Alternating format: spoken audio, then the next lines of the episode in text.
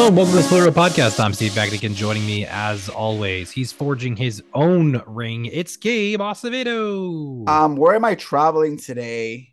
Um, and will the ring that I'm forging end it all? That is the question. That's the plan. Well, you don't want to end it all. You want to rule it all. Oh well, you, you know me. I want to end it all. I want it to be done. Just be over. Yeah, just end it all. I'm done. I'm done. That's fair. If you if you had to forge one ring, let's say one ring to rule them all, would you would it be ornate or would it just be a simple ring? Do you think? Would you oh have no, like simple. I needed to just go under the radar. Don't attract um any you know viewers. no or precious whatever. stones or anything like that? No, no, just simple as silver, not gold. Um, just very simple. Yeah. Okay. Just curious. easy- Just, yeah. You know, pure curiosity. I mean, looking at like if we look back, I mean, today we're talking about 20 years of Lord of the Rings. I mean, that's that's what we're all about. I mean, we're I've been, we've been waiting quite some time for this. We've had two other opportunities to talk about Lord of the Rings. In other uh, words, this is 20. Yeah. Steve's podcast. Oh my god, I'm so excited about Like, this. So 100%. so excited. So very excited about this. But uh yeah, I was just thinking about the some of the rings that were forged for people did have ornate details in them. They had some nice little, you know, things, uh gemstones and everything like that. Um but you know, the one ring didn't. It's just a gold, simple gold ring. and that's why I like it. Un- un- until you throw it in the fire and and we say elvish, but it's just simple, and that's what I want. It's an ancient form of Elvish, there you go. one which I'd rather not hear.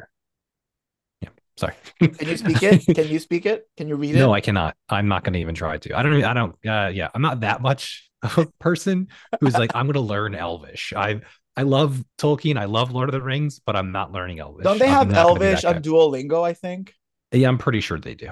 There's all those things you you can learn it. I'm I'm sure that's it's amazing. Good for those people that do. I, I'm glad that they have the time to do that. I can't even learn Spanish, so I'm not going to try to learn Elvish. And know? I tried to teach you for four years. tried, uh, tried and failed. Uh, you know a couple things, but we can't get into that here. yeah, we won't get into that right now. I know how to say like the bath is full, but beyond that, we're not gonna move on to that. Anyway, uh oh man, I'm super excited for this. Like I can't believe it's been 20 years. But before we get into that, let's talk just really quickly about a couple of things that have happened over the last week and some of the stuff going into this. We're in the holiday season, so we got some like big fun movies that came out in theaters. Uh, you got a chance to go see one of them. You got to see Wonka, um, which is Timothée Chalamet's big reimagining of the origin of Willy Wonka. Uh, one that I was a little bit concerned about. I was a little bit concerned going into this because it looked strange. It's a musical. Um, Timothée Chalamet seemed out of place. The the trailer was a little bit strange to me, but from what I've heard from other people and a little bit from you, not bad. I thought it was a great movie, actually, and I agree That's- with. that's uh. I, I- I'll still say something. You say like the trailers look a little strange. I'm gonna say that the strangers just look purely bad. the trailers made the movie look bad. So I walked in very skeptical. I'm like, this is gonna be a bad movie. It's gonna suck. Um, and I maybe that helps too. I thought the movie was great. It's really fun. I think it's gonna become a Christmas classic. It's definitely a Christmas movie. It's for Hmm. sure a full-on Christmas music. Um, once again, the trailer had some songs, um, but it wasn't really marketed as a musical. I'll let you know that this movie is a full-blown musical. Like there's a song every like 10, 12 minutes. So it's a full-blown musical. Uh, I thought it was charming. I don't know if you've seen the Padding the Paddington movies. Um, Paul King directed both those, and he directed this. It's very whimsical. Um, it's very just straightforward, very fun, very colorful. The technical aspects are great. Timothy is so charming. You know, we've never seen him in in a musical this kind of charm persona. Um, he's a movie star, and he's a movie star. He charms you over. His smile, his the movie is is he's in every frame of this movie.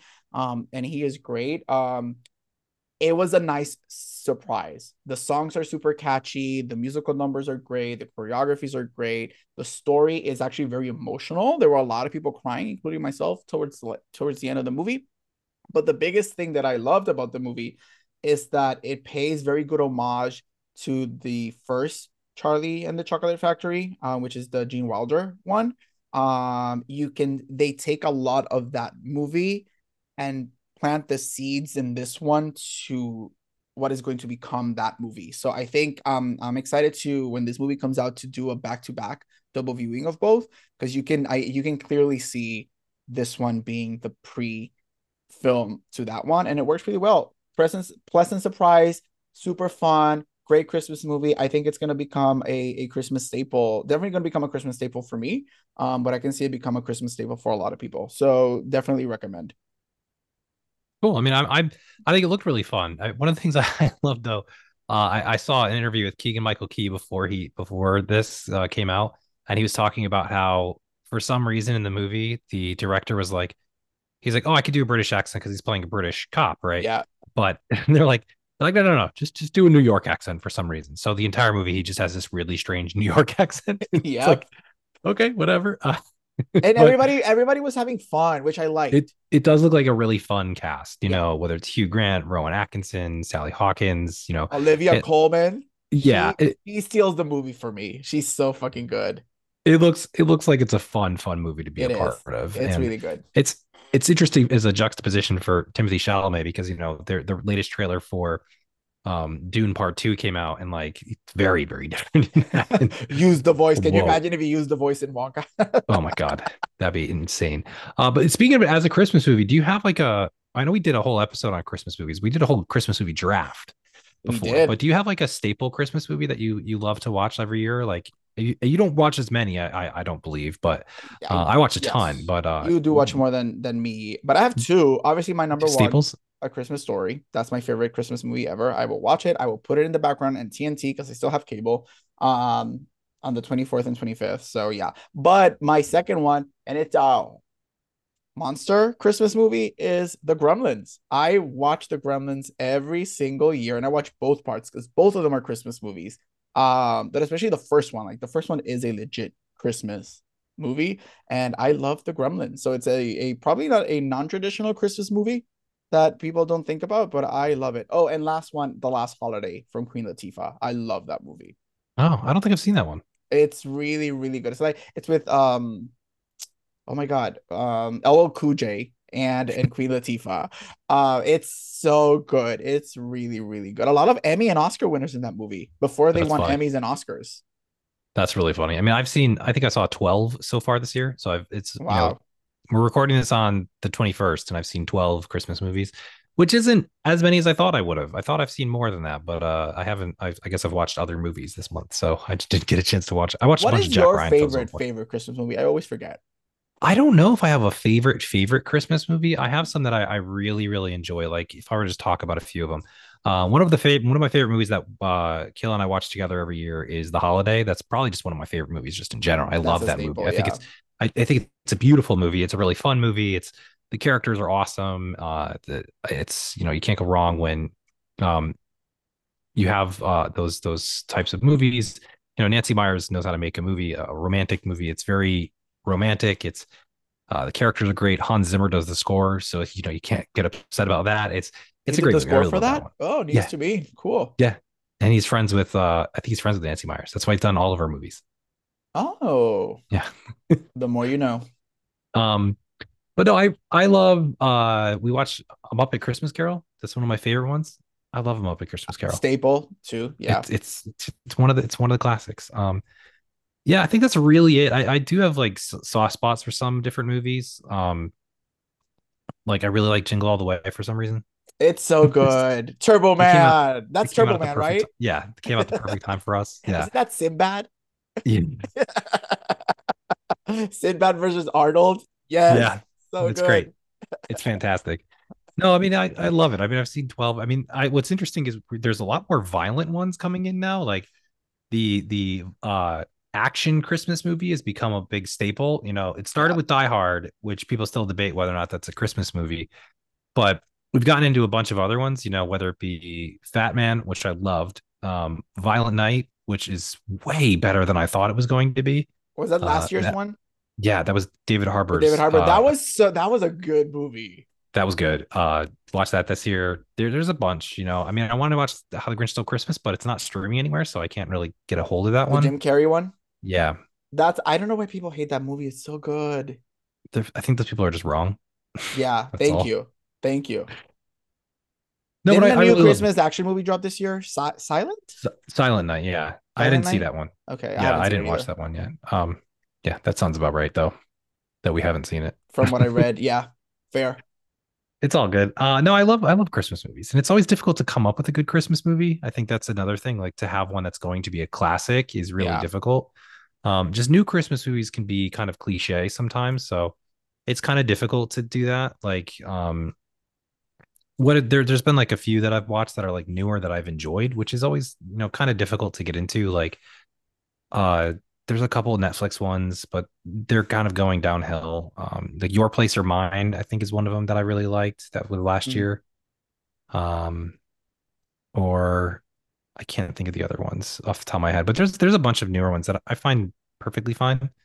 Like The Holiday, I think is one of them. Or uh, Never seen it. I don't know if I've seen that one. Actually, is, is that one or the other one? I don't remember. But there's a bunch that are like I, I always like a good Christmas movie. So It's just fun. do you like Christmas? I I love obviously I love Christmas. Um Yeah.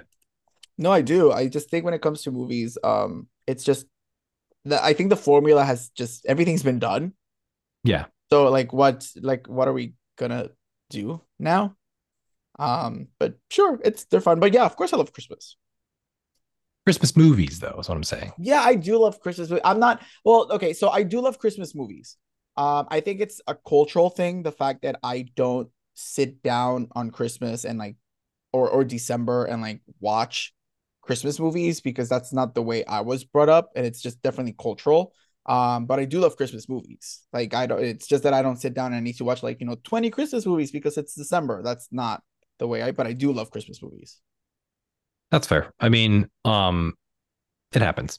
I like it because it kind of tries to get me in the Christmas spirit, and I, Yeah, I kind of need fair. that at this time. Of spend, spending money we don't have, buying things we don't need.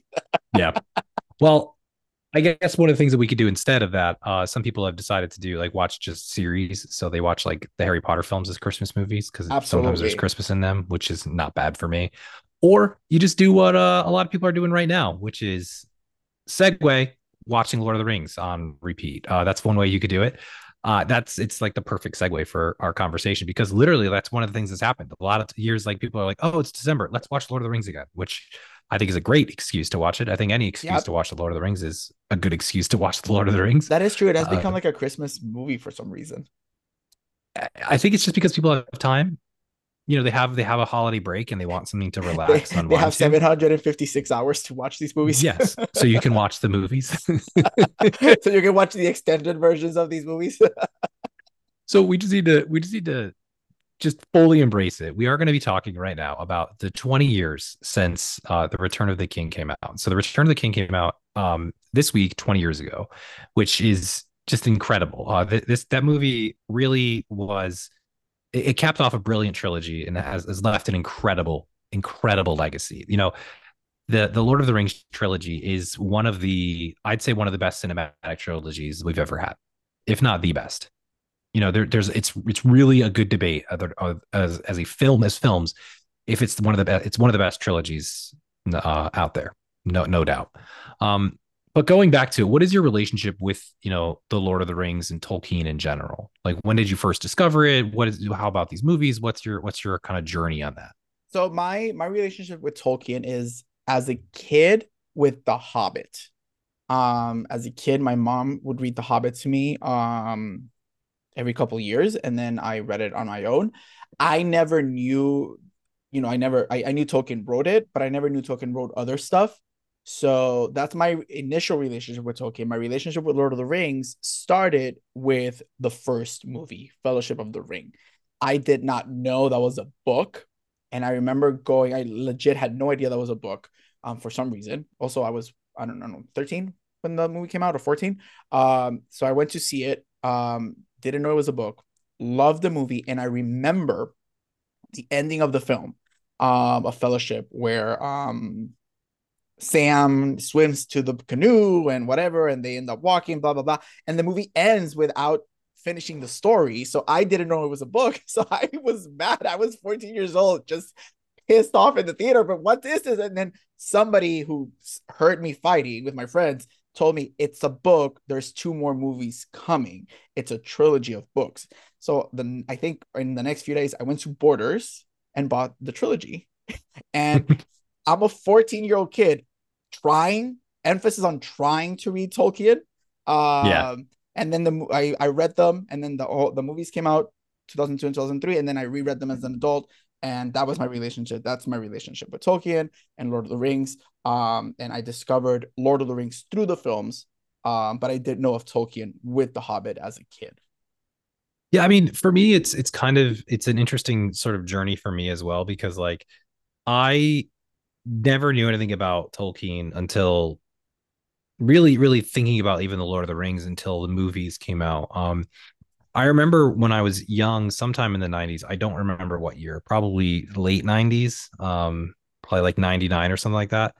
I saw the animated version of The Hobbit um, with my with like a group of us. We saw like I don't know why we we had it on VHS or something and watched the the animated version of of The Hobbit and because my brother read it or something like that. So we we we did that. Um, but then I never read The Hobbit because I didn't care. I don't like reading books. Um, I didn't care at the time. and then the movies came. The first movie came out. I didn't see it. Um, the second movie came out, and I didn't see that either until I saw it on DVD at my friend's house because his dad got in a early copy of it from Japan. I don't know how, but sure. yeah, yeah. So we watched it at his house. Wait, you and watched number two or number one? Number two. I don't even know if I saw number one yet. If I'm totally honest, so you I can't probably remember. saw Two Towers before Fellowship. I okay. cannot remember if I saw it first or second. Mm. Um, now that's really strange because I I'm telling you, I've seen now I've seen Lord of the Rings many, many, many times since. Oh, I know. Um, so like my my introduction to it is a little bit blurrier than that, I think. And then I, I did see uh the Return of the King in theaters. I remember seeing that because we sat front row and my friends talked through the whole movie. Um, like the front like, front row. The front front row, yes, oh. the very front row, because everything else was sold out. Oh, okay. The rest of the theater was sold out, so there was like a group of eight of us, and we sat in the front row, and uh, we we were like talking. They were talking and making jokes the whole time. Um, that made you really which was, happy. Oh, it was fine because I didn't really know at the time. You know, I was like, well, also, yeah, you were like 15. I was like 15, 15, 16 at the time. So I was yeah. like, this is, this is fun. This is funny. Um, so I didn't really care. Uh, but later on, later on, I, I that's when I, um, I, I started to fall in love with it at that point. After watching that one, I, I absolutely fell in love with Tolkien. Um, you know, since since that time, uh, I've probably seen the theatrical edition of Lord of the Rings twice, if I'm totally honest. Only probably two times have I seen the theatrical versions of these movies because I've seen the extended editions of these movies upwards of 10, 12, 15. So you times. prefer the extended? Oh, 100%. There's no doubt in my mind. That is the better version of this. Um, I've seen those many, many, many, many, many, many times. I have two different copies of uh, Lord of the Rings, and I have 17 copies of The Hobbit. I do know that. Yeah. I have. I collected a copy. I know you Hobbit. collect The Hobbit. Yeah. Um, I've read The Hobbit five times. Um, I don't. I'm again. I don't like to read, so this is this is to be clear. I've read The Hobbit five times though, uh, including that includes one time when I read the graphic novel edition that I have, which is really great. I do recommend that. Um, I've read The Lord of the Rings once because I don't want to go through that again. It's just a long process.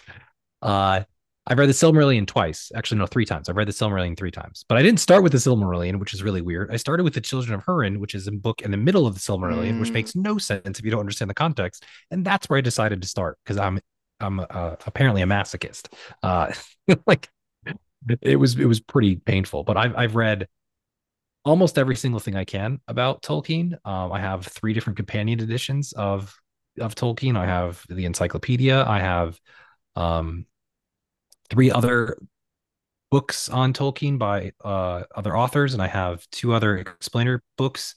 Um, I have two other encyclopedias as well, um, and uh, I have I have quite a lot. I really love Tolkien. I've I'm so invested in it. I remember one time what really set apart was with with watching it one time. I was I was working at a hotel and I had long hours of nothing to do, so I watched the movie. Um, and what I did is I paused it every single time I saw something that I was interested in, and I paused it and looked it up and looked up information and read the entire, okay. basically almost the entire Wikipedia about it, but like the Tolkien Gateway Wikipedia. So like the One Ring, whatever one it is. Uh, I think it's the Tolkien Gateway is the the encyclopedia, the online encyclopedia. Mm. So I read like all of it on everything within it. So jeez, I was I was obsessed. I loved it, and I do still love the series. I watched it like two months ago, I think, two or three months ago. I watched the whole thing again. So, and I almost watched it again just for this. not not surprised. So Um, you said it- uh so you said you prefer the um director's cut of the movie, which in total Yeah. I jokingly said it's like 500 hours between those three movies.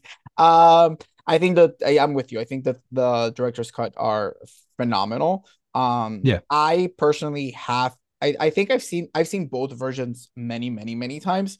I have to be in the mood to watch the director's cut because the third movie alone, which is the specific one we're mentioning today, alone is like five and a half hours long. So I have to be in the mood to give literally like 24 hours of my life to watch them. Um, but I do think, like you said, the director's cuts are just phenomenal, right? And they add so much um to to these movies. Um, and I would love to actually watch the director's cuts in theaters someday. Like it'd be cool to see the director's cut in theater. Yeah, that would be pretty amazing to see the them there. I mean, that that's that's super exciting about it. I mean, it's it's one of these things that's been such an interesting legacy of these films is to have these extended editions so readily available. Like you can watch them right now on HBO Max. Like yeah, they have both versions of it, which is not something that you'd find with other things that are streaming. You're not going to go on there and be like, "Oh yeah, we have the extended editions or you know director's cut of this film or whatever." I'm still they- waiting for the director's cuts of Harry Potter movies. Yeah, you know, like those those aren't gonna come out there and be, or if they are available, they're not gonna be available next to the regular version of it. So yeah, and it's become such a staple of this. Um, one thing that I think is really to, to really kick dive into the actual films themselves is, you know, the legacy of this film. I think is really interesting because of the sheer amount of behind the scenes material that exists and was released. I think you know a lot of movies have behind the scenes stuff, but this is way more than anything you've seen. If you look at if when you buy the extended editions, if you remember, they're they're booklets of six DVDs each. yeah. You know, with I remember. with tons and tons. And I have them back home in. Puerto Rico, the DVD Yeah. ones. I have them. I Yeah. have them. I had I have both the DVDs and I have at one point when uh, I merged DVD collections with uh, my wife, we had uh, two versions of the theatricals and the uh, DVDs of the extendeds and the Blu-ray. So I got rid of the Blu-ray, the DVDs recently, only because Fair. I still own the Blu-ray, and I don't. I try to clear up some space. I want the DVDs. 4K. Yeah, that's the The next step 4K box, but it's just so expensive. That's the next step for me. I don't know if I'm going to get that one just because I, I don't really need it. If I'm being honest. if I ever win the lottery, I'll I'll buy it for you. yeah, I don't need it other than that. I don't really like. I'm fine with Blu-ray. I'm fine with it. it looks great. I can't tell the difference. Uh, my TV's not big enough to warrant 4K. But you've seen my TV. That's why I want the 4K. Yeah. but th- this thing's really fascinating because you have so much. They they had so much information given to us about all of the behind the scenes stuff, everything from like the storyboards to the writing methods, the set design, the the entire production behind this is documented, is very very well documented and discussed at length within the extra features. One of the things that I think was really fascinating is when they were first trying to pitch this idea to a studio to get them to make it. Um, one studio said it was a lot of studios thought it was too ambitious. First of all, they were like, "No, this is too ambitious. It's not going to work." Um, and then ultimately, once he was like, "Well, yeah, you can make you can make a Lord of the Rings movie, a Lord of the Rings movie," which is like, "Wait, what, one?" And then someone's like, "Well, we'll get let you do two. And then they pitched it to New Line, and New Line's like, "Well, yeah, if you're going to make this, you have to make three movies." New Line told them they have to be three movies, and then they're like, "Oh yeah, I mean, that's a given." So, uh, the the thought about it being one or even two movies, that's that's just bizarre. It's it's completely absurd, is it not? It it is. It, it's weird. Can you imagine one movie to tell this story? No, I can't. One movie. They would cut so so much from this if they cut it down to one movie. Literally, it's gonna be like 45 minutes of can you imagine a movie where you only get 45 minutes of fellowship, 45 minutes of two towers, and 45 minutes of King? Jesus. Yeah. Even at two movies, it would be really difficult to cut. I mean, I'm just trying to think of like where would you cut it even at that point? Like after I don't even know where you'd cut it. Well, and even even even with 24 hours of three extended versions of this movie, I there's always people that say, "Oh my god!" And even with that, they still cut things or adapted things in a way that are a little bit different, and it would have been Yeah. cool if it would have done that right. So imagine um the conversations behind this series, which as amazing as it is, you still get some people like, "Oh, this would have been cool." Or this would have been nice. Yeah. Imagine if this would have been done in one or two films. Imagine Yeah, the I can't- can't. conversations behind that. I couldn't imagine the the sacrifices that they have to make to make that. I, I, can't imagine. I mean, the the animated movies of the Lord of the Rings are there are two movies, but they're also an animated, not very good movies. yeah, and and, and and yeah, they're not good movies, uh, necessarily. Um, and you can make an argument, and not just I'm not discrediting animation because I'm with Del Toro here. Animation is not a genre; it's cinema. But you can also make a, an argument that with animation, there's there's a lot of corners that you can cut to deliver a story. Whereas in live yeah. action, it would be more difficult to cut those corners. Oh, don't get me wrong. I think, and well, I, I, don't, I wouldn't say that there's, that's actually one of the joys of animation. I think animation allows you to do more than sometimes live action filmmaking. Um, that's one of the reasons why I think Castlevania is a series that works very well because you can cut corners on that and you don't have to design certain things. Mm-hmm. I think there's that, that's not that's not a divisive thing I don't think to say too much because I think animation warrants its own type of storytelling Absolutely. that is not able to work for live action. And um it, this is a, this is an incredible story to actually work at the level it does because this by all rights should not have worked. You know what I'm saying? Like this is way too this is a humongously ambitious project I think that's one of the things that's that's really important to remember. This is unbelievably ambitious yes. beyond anything we've ever seen. This is definitely one of like the greatest fantasy films we've ever seen. There's For in my mind, there's no doubt these are the greatest fantasy films we've ever seen. It's probably the most ambitious project that's been well executed, um, that we've ever seen. I mean, minus the, I think honestly, if we're talking about biggest ambitious projects in terms of cinema, um, this and the MCU are kind of the big things for me. Uh, the MCU is is a huge ambitious project. Yeah, uh, I would. I know worked, you don't like them, but until... I would add I would add the Avatar films to to this. Okay. I I, I you know I, I would add them just as a, as an from an ambition perspective.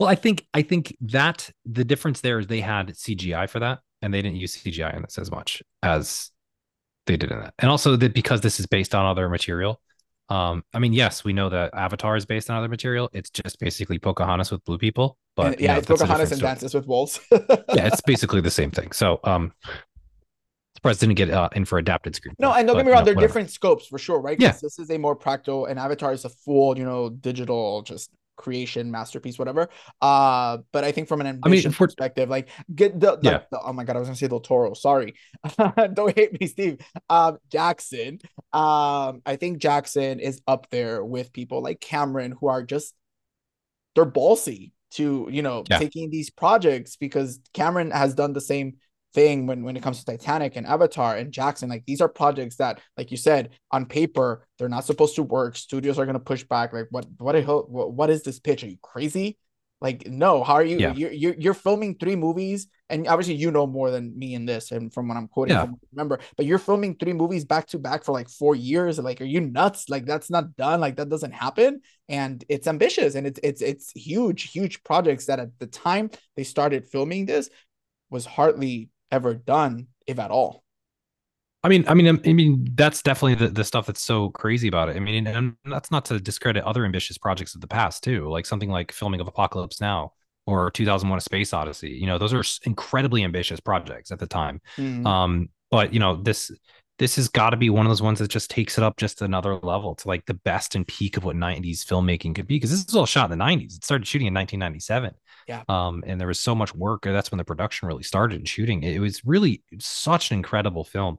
Um, and, and it's it's really difficult to kind of dive into this trilogy because it's so uh just so massive. Like you said, it's at least um nine hours of of footage. Uh one of the things about the extended editions, which kind of run into the runtime of them, is the credits are about 20 30 minutes long because they, they list no I'm, I'm, not even kidding. They are that long oh, because I, they list I, every I single person who's, in, them, yeah. who's a fan. Uh so that's that's great but you know that's why they add a lot of time. But um to dive into this trilogy it's kind of difficult to to kind of start but like i guess the the place to really begin with it is to talk about the casting because um you know peter jackson is he's got to get a lot of credit for how well cast this movie is. There's a, there's so many casting rumors about this film, which I think are so fascinating. There's there's like all of these different stories about who was potentially cast as who, and all of these different things. Like you know, Sean Connery almost played Gandalf, or Aragorn was played by Nick Cage at one point. They were talking about that. Um, I think Russell Crowe was in talks to be Boromir or things like that. Like, there's all these crazy rumors out there about who was on there. I know one of them is true, where um, uh, Viggo was not the first cast person to be to play Aragorn. Aragorn, we we yeah. know that that's I don't remember who it actually true. But I remember Um, that. Yeah. I I believe it was Stuart Townsend, and they were like, "This person's too young and doesn't look right for the role," so they they Oh, that's the recast him. Queen of the Damned. Yeah. Yeah, and but uh, you know, there, there's so many other people. Like they were, they almost cast like here's just the name of the people who are not in this movie, uh, that are on this list of casting rumors here. They include Patrick Stewart, Max von Sydow, Morgan Freeman, Sean Connery, Richard Harris, Lucy Lawless, Nicole Kidman, Sylvester Stallone, Anthony Hopkins. They're just nuts. This names Lucy Sam Lawless, Tom that would've been a Wilkinson, cool yeah. Peter O'Toole, Stuart Okay. Townsend, Russell Crowe, Donald Sutherland. Like those are all names that are on here that uh, were considered at one point. I love that the majority of Um, those people I assume were for Gandalf because a lot of them are like old and white men. So I'm, I'm like assuming like a lot of them were like vying for like Gandalf. yeah, a lot of them. A lot of them are. uh fine. Well, some of them are no.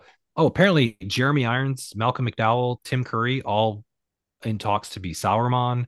Um, Theoden was Tom Wilkinson or Sam Neill. Uh, you know these these like these are crazy names. It's like, I mean, it's such a project to be a part of. And yeah, if you are white, there's a good chance you were almost cast in this film because it is an entirely almost almost entirely white film.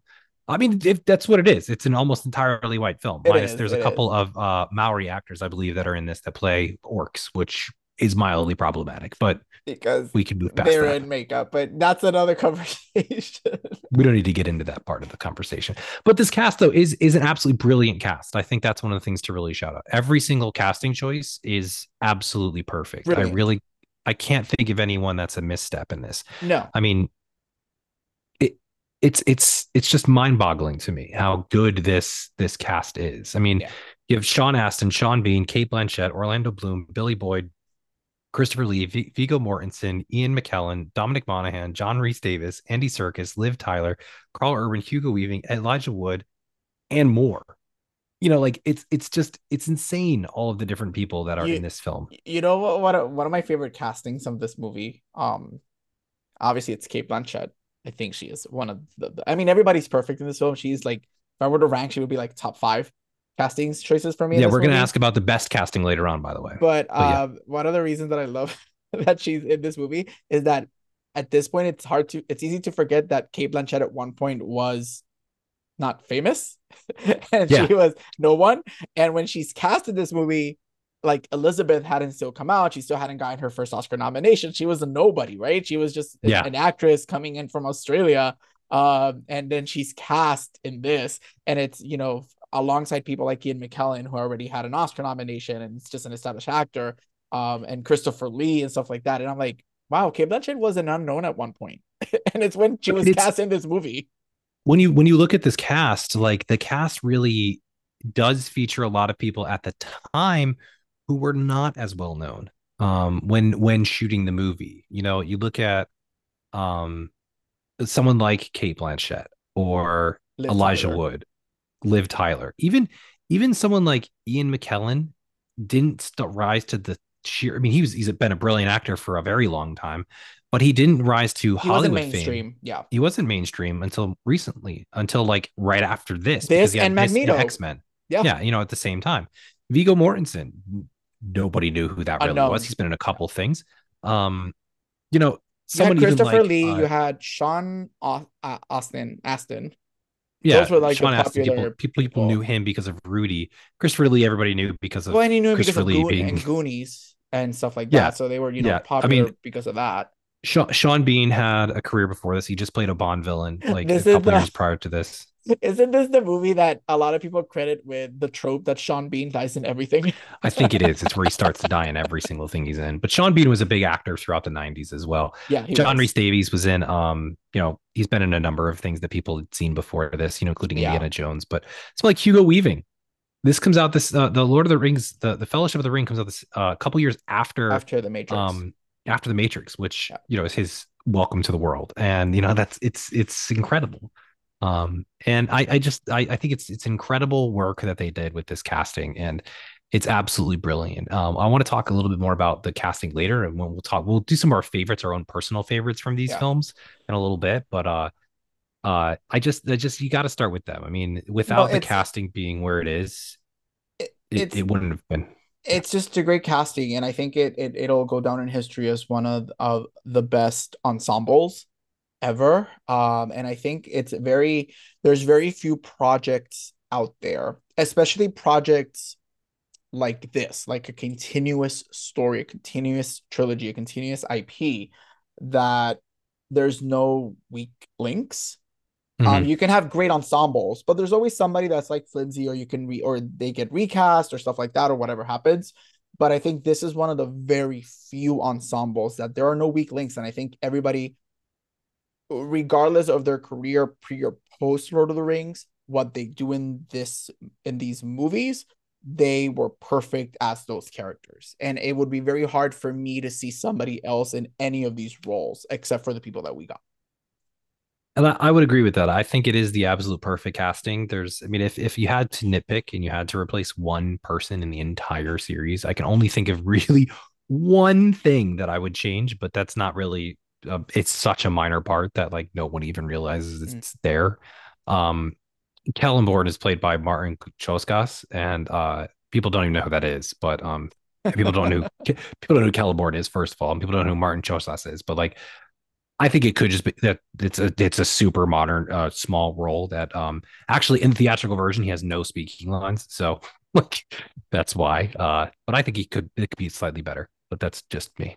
And that's just me being mean to Marton Csokas, who I did not realize is New Zealand. He's a New Zealander, and I didn't realize that until two days ago. I thought he Oh, was I mean he's his last name is uh Csokas, uh, which is spelled C S C S O K A S, which um he's Hungarian and he plays all Russian bad guys. He plays Eastern European bad guys and everything. So that's why I thought he was that. But like anyway, that's a different story. Um, but I think everybody else, it's just absolutely brilliant casting. You know, we get the emergence of you know Orlando Bloom in this. You know, like This is yeah, because people a lot of people think that Pirates is what made him huge. People, this this came out before Pirates. I know, Yeah, but we it's it's we talked about this. It's like We talked Come about it. Yeah, especially the they recut the trailer for um for Pirates of the Caribbean to feature mostly uh, Orlando Bloom because Of this. of the of the two towers because in the two towers when he skateboards down the the rail in um on a on a, on a shield they're the you know the coolest moment in cinematic history of the 2000s um you know that's that's that that reshaped the entire career of him so Yep.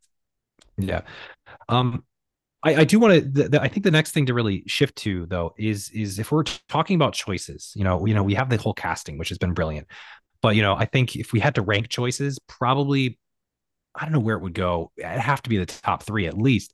But the choice to shoot in New Zealand, I think for this project is is one of the best choices because you know there were a couple different places they they mentioned at different points. I think like Scotland or um, other parts of Europe uh, or you know a soundstage in Hollywood. Um, Mhm. but they decided to shoot it in New Zealand, and this has to be amazing because the locations are stunning and they're real. The sets are all built with passion and attention, and like that, this is really what stands out to me and has such a lasting impact for this film is these locations are real. You know, like when they show this the the the this the st- staging shots for everything. These are real locations. The mountains are real. The meadows are real. The valleys are real. They're they're almost all entirely real spots. Like Hobbiton is a real place. You can go and visit it.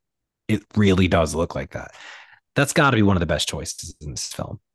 it's what keeps the movie one of the aspects that keeps the movie alive and why I think the movie um 20 years later still hasn't aged in a bad way and I don't think it, and that's one of the things that will prevent the movie from aging right it's we always talk about practical effects and practical stuff and creating these worlds and I think the fact that they went to New Zealand Jackson is from New Zealand right Yeah, he's from New Zealand. So like most of the most of the, the number of the cast is from New Zealand.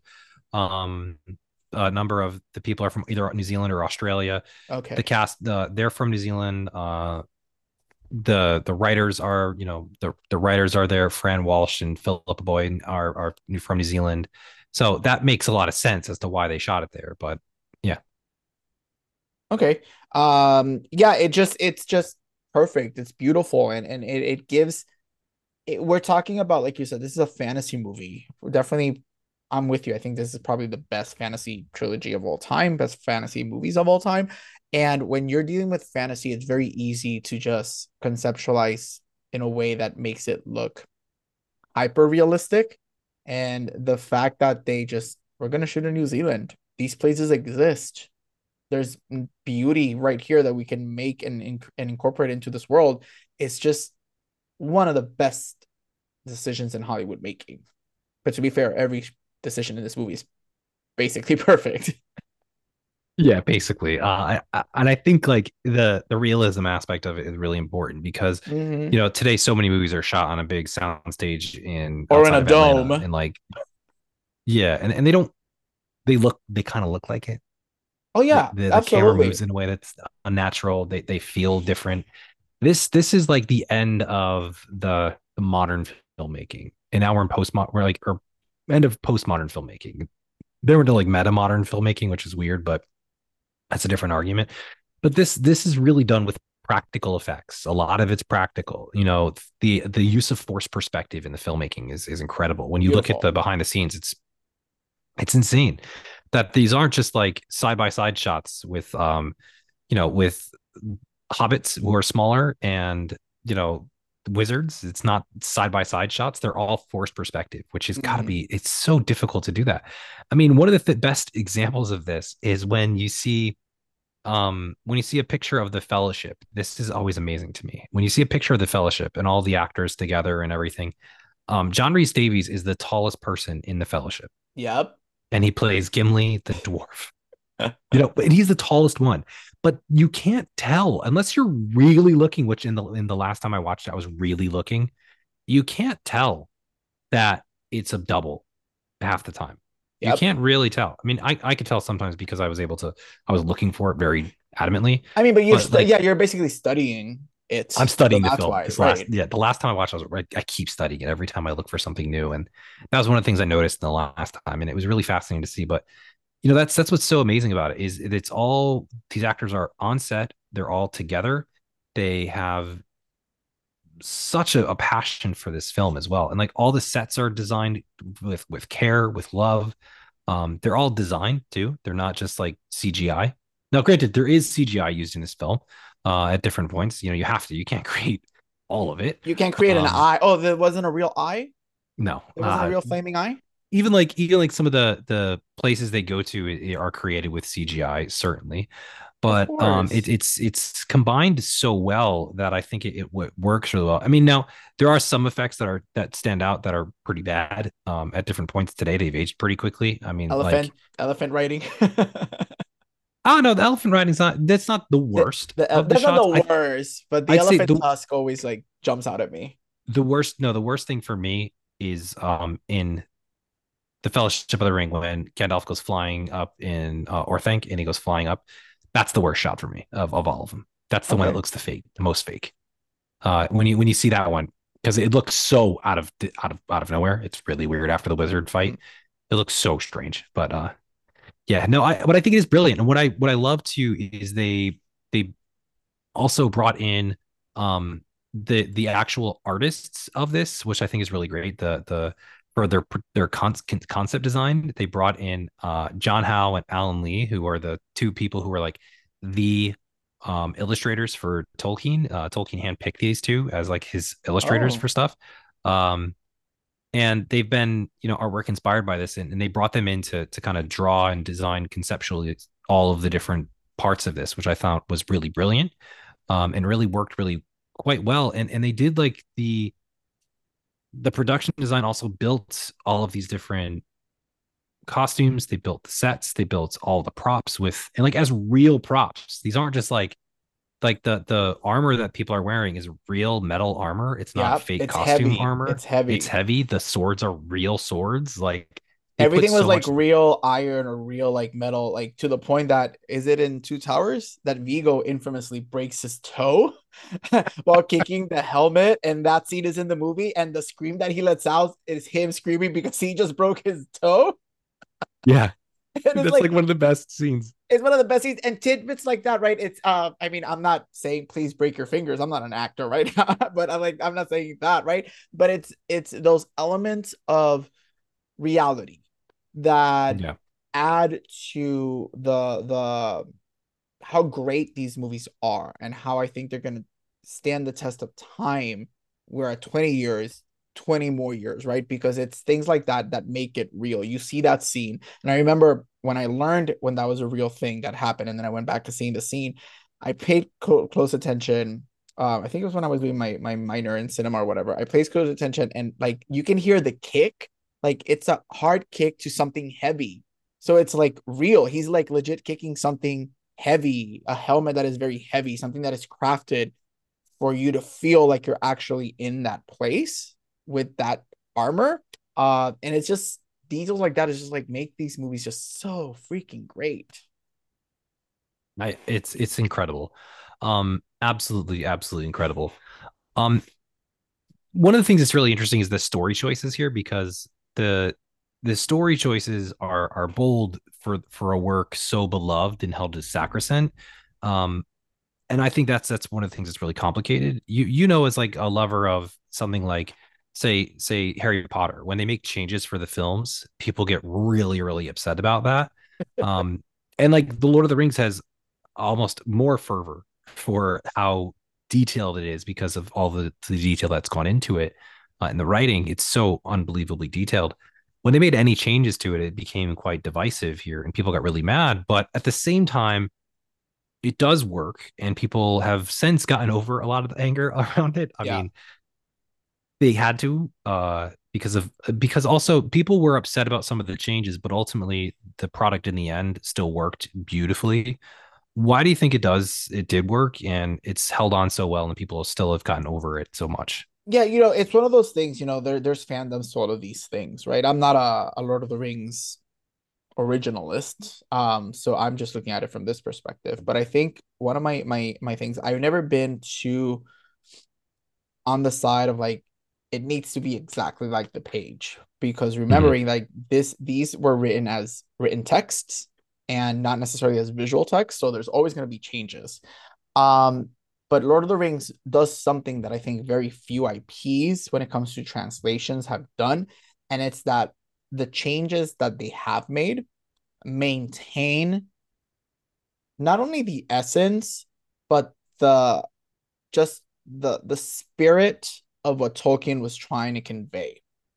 And when changes like that are made, but you still retain that story aspect and that passion for it, people can get over it over time. There's always going to be people that are going to be mad. Like, right? You put me some Harry Potter movies and I will be mad. Uh, but then you put other changes in the Harry Potter movies and I'm like, okay, they work because I can still see, I still get the feeling that I got when I read the book. And I think it's the same, same thing here. Um, when you get this is the world. This is what Tolkien was trying to say. They change it for it to be like this, but it still works. I can get over it. And I think that's why a lot of people have calmed down a little bit on on on these changes. I remember asking you, I think I asked you this years ago, and I can't remember the exact question, but I think I kind of asked you once, is Lord of the Rings um an adaptation or a something else? I kind of think I asked you this once. Um and we have. Oh, for me, it's about it. it's definitely an adaptation. There's no doubt that it would be anything. oh, I remember what I asked you. I asked you if Lord of the Rings is an adaptation or an interpretation. Um. Oh, I would say it's an adaptation. I mean, some of the lines are like word for word from Tolkien. Yeah. Um, the way it's the way it's written is different, obviously different because you know once you get to the later books, they're split into two books. Uh, actually, this was supposed to be written as six books, but you know whatever. the publisher yeah. wanted us three.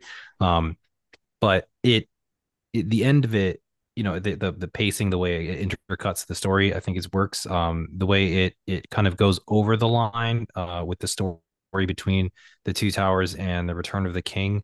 Um the stories don't actually line up the way they do in the movies. They line up differently in the books but i think it works for in terms of pacing. I think one of the things that uh the writers had to struggle with is the idea of pacing. How do you pace a film? You know yeah. you have to have a big swell at the end of it for for the way a three act structure of a film works. Um you have to really make sure that the actual filmmaking aspects work. Um, even the choice, the the I think there's the the hardest choice I think they had to make uh, is the end of the of the film, the end of the trilogy, which is the Scouring of the Shire in the book, um, in which they actually come back to a completely written thing, which they don't do in the movie. Um, I think it was that was probably the most difficult choice they had to make. Cutting Tom Bombadil, that's fine by me. I don't really care. That's not that big of a thing. Yeah, people get upset about it, but you know what? Who cares? I, I, that I don't mind either. That doesn't bother me at all. Um, but the the scouring the Shire is is a very big thing and changes a little bit of the way the spirit of the film um in in a way but i think it makes it more positive more hopeful and pot and like You've always been okay with a, that change, right? I've been okay with that change the entire time because also you can't add another half hour onto the film. The movie's already three and a half hours long. You can't add another. And if you're writing the director's cut, is already five hours long. exactly. You you you can't really do that. Um, in I, and I have people leave I would have satisfied. Liked to seen the the Shire burn to the ground just because I think it would have it would have been very difficult for audiences to understand because it doesn't fit with the sort of narrative that they've been playing with and it would be it would be very difficult, I think, to to land very well. So I'm glad they didn't do that. Um, and I don't think they should have, at least for for this this trilogy here. But I think other choices they made, I think, are, are really good. Um, whether that be to add in a couple of little minor details uh, here or there, um, add some more uh, character to to some of them. Uh, I think yeah. that worked pretty well. Um, but I, I don't know. I, I really liked a lot of the choices they made and in their interpretation of of his vision. I think is is brilliant, especially with the visual aspects of it. I think that's something you can't really get get beyond. Um, yeah. It's it's just brilliant. Um, well, and I what, and, and I wanted to quickly yeah. add really quickly. Um, I think when when you're juggling, I don't know, what, thirty plus characters at one point by the third movie, um, obviously different main, secondary, whatever, blah, blah, blah. But you're juggling so many characters. I am always surprised, just from a film perspective, not an, a book adaptation perspective, how I get to learn about the motivations of these characters and I get to learn about them. Not many characters in this movie are left to the sideline. Like I, I, I understand. Like even somebody, something like um, what's his name? Like Grimace, Grima, um Grima, yeah like Grima, something like you know it's such a minimal secondary character although very important especially in two towers like i get to know his motivations and i like that there's a good balance that we get to learn about these characters. I get to learn a lot about Cate Blanchett's character in fellowship in one scene with frodo. Just when she's having that when she's giving him the visions. Like i i i love that and i think that's very difficult when you have again 30 plus characters to juggle um in this kind of film. And I, I, think that there's there's so many different parts of this that I think are are just absolutely spot on when it comes to that. Um, the fact that you know these characters' names by the end of the film and you remember so many of them and their stories throughout the trilogy, I think is really important. Um, it's one of the things that's not successful about other subsequent material that's made by this, but like I think it's it's something that's really really important for this. Um, and I think it works so well. One of the things I do want to talk about is the the idea of the extended editions. Uh, I know you keep calling them director's cut, which I guess they're director's cuts, but um, it's officially extended editions, right? Yeah, it's officially so it's extended editions. Yeah, yeah. I don't know. It's fine. I don't. I don't know if maybe that is just director's cut, but uh, I guess we I've called them the extended the entire time because that's, that's what they're marketed as. Um, but this is this is probably the most famous of extendeds, I would say, of anything, because they're done the so best. seamlessly. Oh yeah, Oh yeah, they're they're done so seamlessly as well. Uh, like they actually went back and you know made sure to edit it correctly to make sure that they seem like they're completely seamless. Um, and all of this stuff, and it's it's really changed how people can view these films, and it is probably the most famous of the extended editions of any films, I would say. Absolutely, and and and ones that people don't. I joke around that Return of the King is five hours long or five and a half hours long. I don't get tired of watching the extended edition, no. even if it's five or five hours long, right? And I think that tells you a lot, not only about the way the movie is crafted and how seamless it is, but also about how these movies hit the cultural zeitgeist for us. Because I know I I still haven't found somebody who's told me that they haven't enjoyed the extended editions. That's not to say that they watch them regularly. Like I I know people who like, hey, I saw them once, they're too long, I don't need to see them again, but they were great but I haven't seen. Yeah. I, I still don't know somebody who has seen them like, oh, the, like the theatricals are better. And it's like you said, it, there's just so much care and understanding.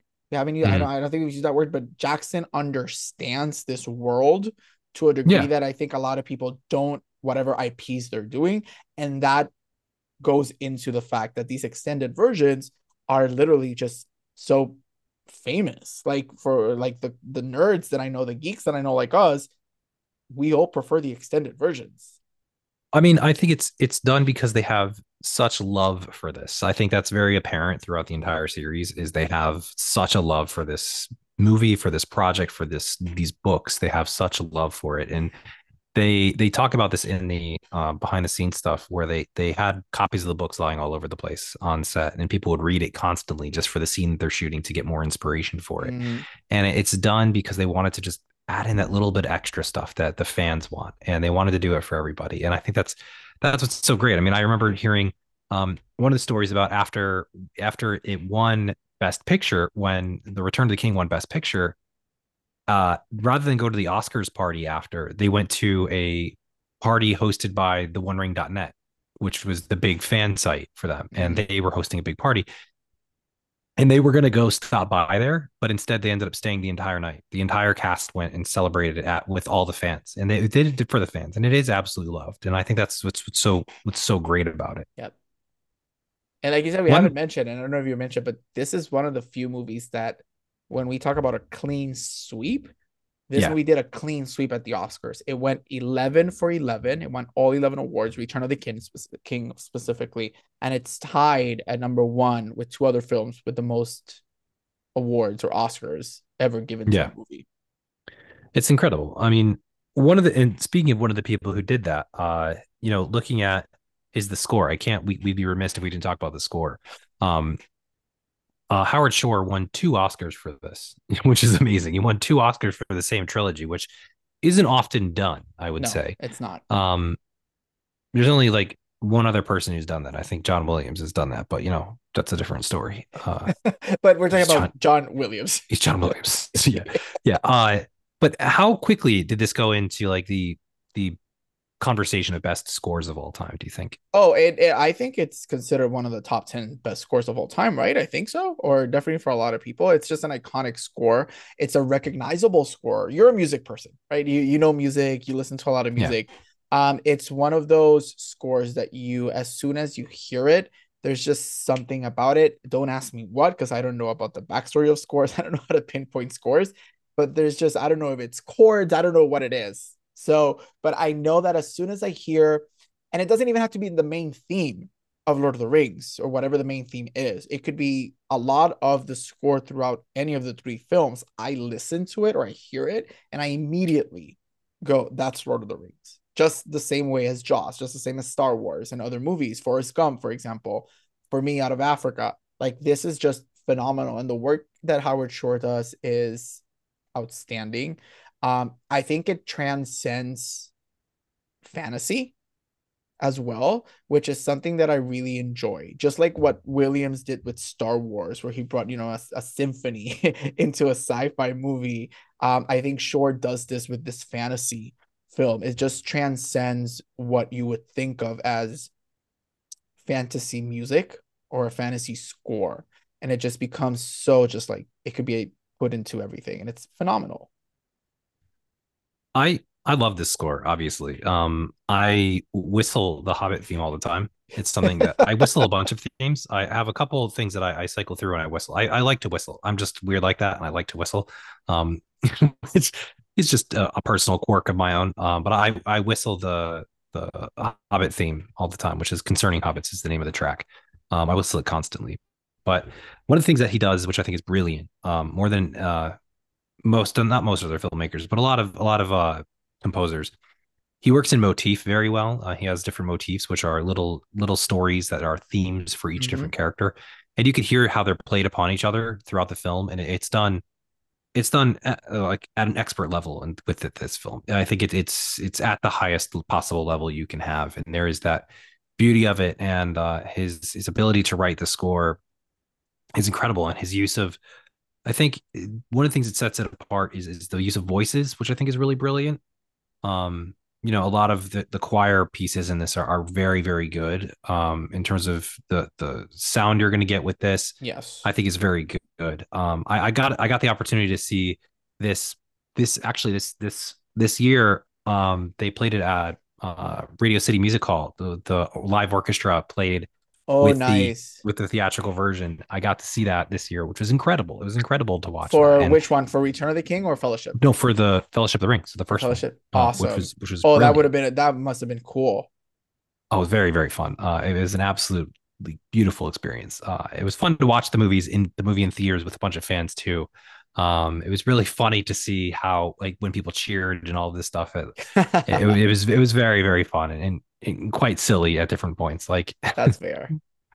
um but it, it was very very fun and i, I love too that um when they did the extended editions howard shore actually went back and rescored it so that it would m- match seamlessly so you wouldn't even be able to tell which i think is, Oh, is nice. really really shows the passion they had for this project you know they had such passion for it and I, I think it is you know one of the things that stands above with this one so That that's cool. And also, Yeah. you know, jokes aside, um, but it's fun. I, I had no idea he came back for uh the TV show. Um, and he's nominated for for the score at the Emmys for the TV show, so he could win an Emmy for for the score. So it's nice that he stayed. I only bring it up because I it's nice that he it's awesome that he's in this world still, right? That he cares for Yeah. this music, cares for this world to the point that, you know, 25, 26 years later, when he started working in these movies, he came back for the show and, and Well, to do the score. i mean for me he, he he did the opening theme song opening theme score of it that's all he did Oh, for- for okay. this I mean, but he still came clear back and it's like amazing. yeah i just want to be very clear uh i don't want to. But he still came back and work on Yeah. it. Well, well, just want to be clear just because i try to distance myself from that television show but we're not talking about that right now uh the we- i do want to talk about our favorites from this series because there's a lot of like fun parts about this and you know each of us have our own passions and our our, our funness about this but uh this is this is kind of fun aspect but like which which one of the fa- which one of these movies is your favorite movie um, Two Towers. that's my Um, favorite too Look at that. That's my favorite. Yeah, it's that it's the one that I rewatch the most. Like sometimes I'm bored and I'm just I put number two on. For some reason, I I love Two Towers. There's just something about it that just oh love. i love that movie i know exactly why for me 100% it's rohan i love rohan i think it's brilliant I, uh, it's I so good. That's my favorite. That's my favorite musical piece as well. I love Okay. that that theme. I, I love the theme. The the violin that's about to snap. I love it. I, I think it's brilliant. I love it. Love it. Do you have a, do you have a favorite scene? Two Towers, Battles of Helm Deep. I know it's cliche, but like that is cinematic brilliance. Um, and I think it's just outstanding. And I I I'm actually sometimes bored and I go to YouTube and watch that scene on YouTube. just pause. Um, so yeah, I love, love, love that scene. Isn't that like an hour, like 45 minutes of the movie? And it's just yeah, it's like 45 minutes. and the fact that so that was long. done with like literally real people, extras, overnight, Yeah. like that. It's just it's just insane. Yeah, it's it's incredible. It's incredible the amount of work they put into this. My favorite scene's probably for uh, uh, if I were to guess, it's it's difficult to have a favorite scene from these films. It, it truly is difficult to have a favorite scene. I don't mean to say that as like a I don't know. It, it- that sounds super nerdy too at the same time, but I I would say it's not an action piece actually. It would probably be the the scene at Edoras when Gandalf releases uh Theoden from the the spell. That would probably be my favorite scene. I really like that one. I think it's done very well. Oh, Uh, okay, okay, someone yeah, was yeah. someone was arguing at one point. Uh, they were like, "Is there any scene in the book that's actually better in the movie?" And for me, that's a better scene in the movie. I love that scene. That's my, Oh, probably my favorite scene. Love that scene. Oh, nice. I, I don't know I don't know if you can tell this part, but this is a kind of interesting thing. But the extended scenes or added scenes, do you do you have a favorite one of those? Because like I don't know if you could tell which ones were added and which ones weren't. I can don't know if you tell a remember. few of them. I mostly can tell in Fellowship. Um, I think I like. I like. I know we get more of the Shire in Fellowship. Forty five minutes of the Shire Yeah, at least. In the, I- in Fellowship. I like that. I like how much time we spend in the Shire. So I like seeing that, you know, entire like Shire scene added. Um, because in the theatrical it's like what 20 minutes and then we leave. Um, so I think we probably get like 20, 25 extra minutes, and I like that. Um, so I do like a lot of the Shire thing because I like the Shire. Probably why I wanted the Shire to burn. I wanted to see that scene. Uh, but I do like uh the extended um everything we do get in the Shire and Fellowship. I really do like. Um, for me, if I had to pick like one scene, it's it's kind of difficult because there's again, again, I think it's the well, there, there's a scene in the Two Towers I really like, which is the the funeral scene for uh which I think is really a good, impactful scene. Um, it's not in the theatrical version, I believe. Um, but I I really like that scene. Um, but I think one of the ones that's just fun, a really fun added scene is the drinking scene from the beginning of the Return of the King when Gimli and Legolas are having a drinking contest. It's oh, not a oh, theatrical yes, version. Yes, yes, I, I love it. It's really yep. funny. It's really silly. Uh, and it, it just shows their character in, in a really fun way. Uh, I, I really like that scene. It, it's yeah. a it's a fun one to add in there. Oh, you know what? Uh, that's an extended scene, added scene that I like. Um, when oh my again, his name Saruman's henchman, um, Grima, Grima. Um, when he doesn't he he stabs Saruman, right? Yeah, he stabs Sauron. And I yeah. really love that scene. It's just because I remember I remember like, oh, this is just cool. And I like that scene for some reason. So that's another one that I would add. Yeah, that scene's different. That scene's new. Um, I also like even I think just just prior to that one when uh, uh Pippin and Merry are, are smoking weed, uh, and they don't invite uh Treebeard to come and, and join him. I think that's yep. a really funny scene that's added. The mouth of Sauron is interesting, and I don't mind that one. Um, I don't that's really mind it. An interesting one. Yep. Amazing technique too. Uh, just but uh, there, there's there's some really cool aspects. Do we get? I, I, just, I, can't remember. Do we get a longer scene with the ghosts? Yeah, we get an extended part of the ghosts. The yes. ghost is longer. Yeah. Um, we see that a little bit because we kind of what they they kind of change it up a little bit because we um we forget about the people coming in from the north and uh that's it, it changes a little bit of that movie but um i think it still works yeah i really fun. do like that it's fun yeah we also get um i like this song where uh, Aragorn sings about the the lay of Beren and Luthien. Yes. and adds more to his character. I think it's it's great. You know, there's there's a bunch that I like. Um, but let's let's move on because otherwise we could just keep going into all True. the extended scenes and be here for another 20 minutes. Who's your favorite Hobbit? Sam. Pippin. Oh, Pippin's yours? Fun. Oh, Pippin. Yeah.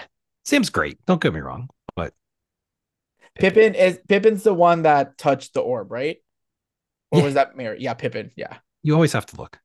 Yeah, yeah. He, he does give he does give karaoke in Return of the King. yeah, it's great. I love it. So I love Pippin. So I love Pippin. Yeah, and Sam Sam's a Sam's a great choice. That's always a good choice too. It's just I mean, it's, it's Sam. Sam. Sam for me. I know. I I don't know. For me, just for me, Sam is the heart of Lord of the Rings. For me. Yeah. Um, so I just love him so much. Sean Bean is uh, Sean Bean.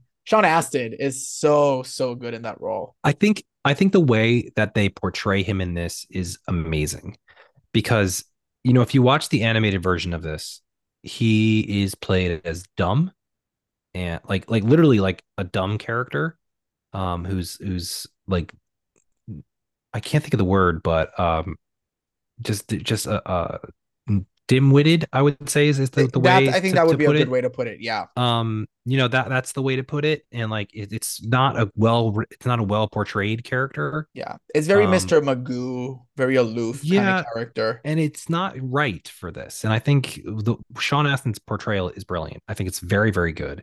Yes. And it, it bring it elevates that character to become one of the best characters from the series so and this kind of ties into the next one. It could be the same answer for you, but um, it's not for me. But uh, who's your favorite fellowship member? Oh, this one's tough. I really have to choose. Yeah, you have to choose. That's the uh, point of this process. So rude. Um, uh, oof. I have to go with my wizard. I, I just love Gandalf. I, I think Gandalf is phenomenal, and and the journey that he does throughout the movie and what he does, and obviously Ian McKellen. Gandalf's my favorite. That's fair. That's a good choice. It's a really good choice. For me, it's Gimli. I love Gimli. You do love Gimli. I remember watching these movies. I love you. Gimli. Would, you get so giddy every time Gimli and uh, and Legolas are together in that movie. They're so good. They're such a good characters, and like you know, he's got great lines. That one only Uh, counts as one. that only counts. Yeah, you're gonna have to toss me. like it's so good. Don't tell the elf. exactly. Like I love So it. I love I love his character. Uh he's so arrogant and he's also so short and, and just great. He's, he's such a good character. So so well written uh and, and beautifully beautifully done. Uh John Rhys-Davies is amazing in that. And I like him in the Mines of Moria scene where he goes welcome and whatever, and then he realizes that uh, all his people are dead. That's really cool. yeah, he does a very good job in that. Um what I, I love uh I love when he there, there's a little part actually speaking going back just really quickly to the extended scenes um when they talk about the the gifts from galadriel i think is really amazing Yes. um that because that's extended too in, in the extended one um and they talk about his gift that he gets from galadriel because everybody gets different gifts and he asks for a piece of her hair one strand of hair oh, the hair scene. Yeah. she gives him three which is like a passive thing it doesn't really mean anything uh because well it seems like it's so passive at the time but if you really understand the the significance of that it's amazing um like galadriel's supposed to be the most beautiful person in all of middle earth and, and like the entire world. Um and also classically dwarves and elves hate each other. They have very much Yep. a very divisive and, and devastatingly violent past with each other of distrust and all of these different issues. That's why they hate each other in the beginning of the movie. They hate each other throughout the movies. Uh but so it's really significant that he asks her for that. And the fact that she gives it to him because Yep. In the Silmarillion, uh, what they reveal at one point is that the most powerful elf that's ever really existed, Feanor, he asks Galadriel for her, her, her- a piece of her hair, and she says no and refuses to give it to him. Yet she gives it to Gimli, and I think it's such a beautiful scene, and uh, it's it's so deep, um, and I just love Gimli. Gimli's the best. Who's your favorite non-fellowship character? Uh, I'm cheating. I have two. Um, sorry. I'm sorry. I have to. I just it, and it's there's both women, Galadriel and Eowyn. Love, love, love those two characters. Freaking love. Also, Eowyn has probably one of my top three best favorite scenes in in this trilogy, and that's why she's up there. This is the one where she makes the food and it's terrible, yes, that's it. Sure. Yeah, that where one. Can't cook. Those two are my favorite. I I I love them. I there's just something about those two characters that I just really really gravitate towards. What scene is your favorite with Eowyn? Uh, I am no man. That's a corny scene, but I got it. I got you. I I just love it. Makes It may be corny, but I just it's so. I think it's corny now because of where we are. Yeah, no, it's it's great. It's it's a good scene, but it's like one of those like, oh yeah, because you said man can kill me, but like man means human, but like you know, Yeah, yeah, of course, yeah. But like I I remember, I do remember this because I remember clearly my viewing experience of Return of the King when that happened. The entire theater. I was what 17 because I'm a year older than you, so I was like 17 when the second one came. 16, 17. You were 15, 16. Probably 16, yeah, because you're you're oh, you're only like six months older than me. It's not that Yeah. So I remember, I do remember clearly the experience of watching Return of the King. Number one, because Return of the King has like five endings. So I remember a lot of people like standing Yeah, up, it kept sitting ending. down, It kept standing ending, up. yeah. yeah.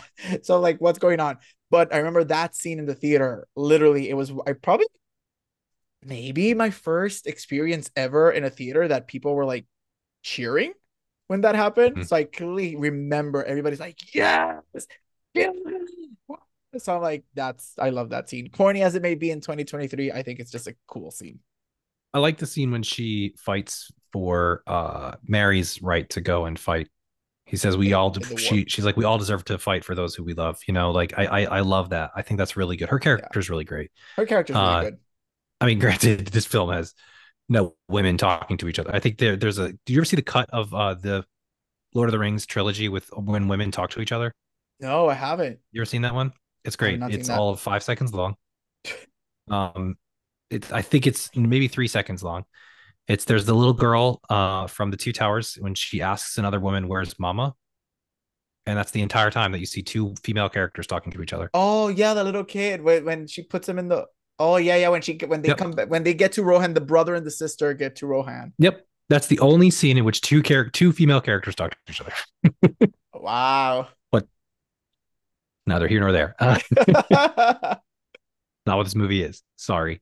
Uh, uh, my favorite non-fellowship character is Theoden. Uh, I love Theoden. Uh, I, I think Fe- Theoden is he's always been, he's been one of my favorite characters for a long, long, long, long, long time. I love Theoden. I think he's a brilliant character. They they changed his motivation in the movie, which I'm a little bit bummed about, but um, I I, I understand for the the, the mechanics of the, of the film. film. Yeah. Um, because in the in the book when they say that you know Sauron is at your doorstep and you need to fight, he goes, "Okay, let's go," and then gets his whole army and decides to go fight him. Uh, and then it has to be like lured off of it to to help protect yeah. his people. Uh, but I I I love that characterization. I love the character. Um, I, am a very very big fan of that, and I think Bernard Hill's performance is brilliant in this. He's I, so I good.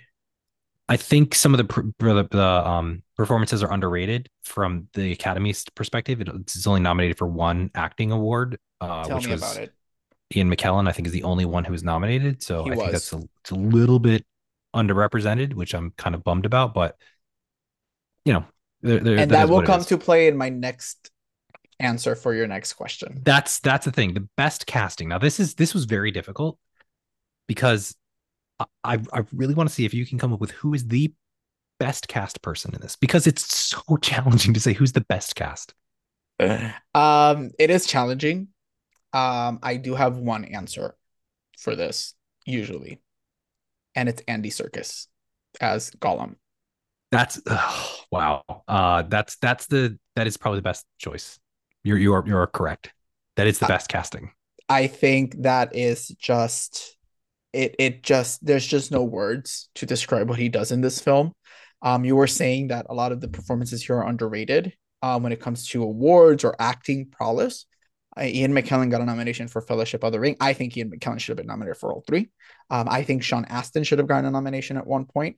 And I really do think that Andy Serkis should have been, to this day, no performer has ever done this, but should have been the first stop motion. I think that's what it's, it's stop mo- or um, motion capture. Motion capture, motion cap performance to be nominated for supporting actor Oscar, especially for Two Towers.